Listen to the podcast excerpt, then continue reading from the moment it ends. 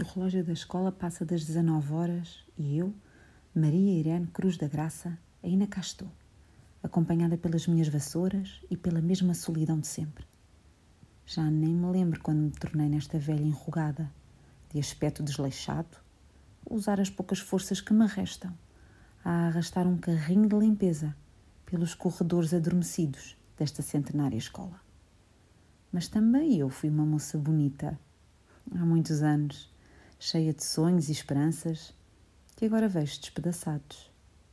O que me vale são as memórias desses tempos de ilusão e este trabalho, que embora seja duro para uma pessoa da minha idade, é graças a ele que nunca me falta uma refeição quente em casa.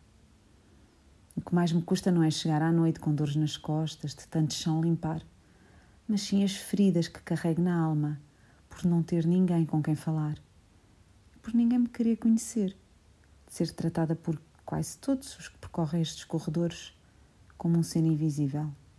Nem mesmo o senhor José, o vigilante da escola, perde tempo comigo.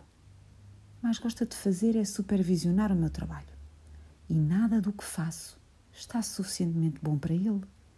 Tem sempre reparos a fazer. Já viu estas manchas no corrimão das escadas? Se esta atrapalhada continua, terei de arranjar alguém mais novo para fazer o trabalho. É só o que sabe dizer, com aquele ar arrogante de quem tem o mundo na barriga. Às vezes até o meu nome troca. Embora eu já limpo os recantos desta escola há mais de vinte anos, ele só aqui esteja há uns meses. E com estes pensamentos todos, voltei-me a atrasar. Ainda tenho de dar um jeitinho no ginásio antes de ir para casa.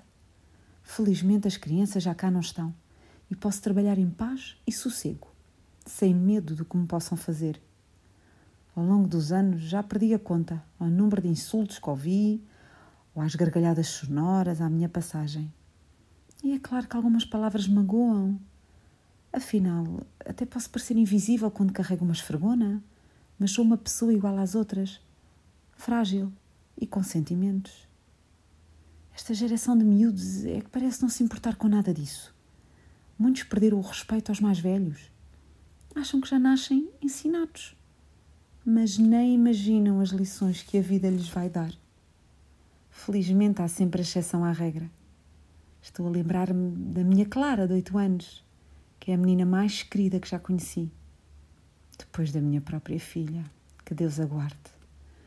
Nunca mais fui a mesma pessoa depois de a perder. Foi como se um pedaço de mim tivesse morrido. Agora limito-me a sobreviver. Por isso é que chamo a Clara o meu anjinho da guarda. Quando reparei nela, num dia de temporal, vi que estava à porta da sala de aula a escrever nas páginas de um diário. Também a minha filhota gostava de confidenciar os seus segredos ao papel.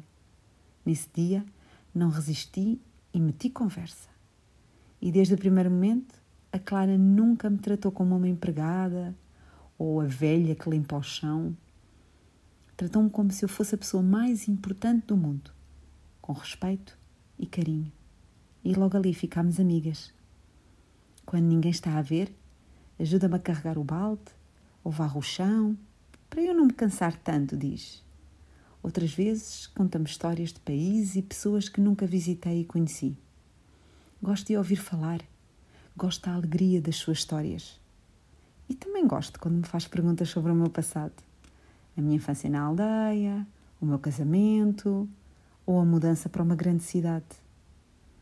São crianças como a Clara que dão força aos funcionários invisíveis das escolas. Não interessa se têm boas notas ou se são os melhores alunos da turma. Para mim, a Clara é especial porque tem um coração gigante.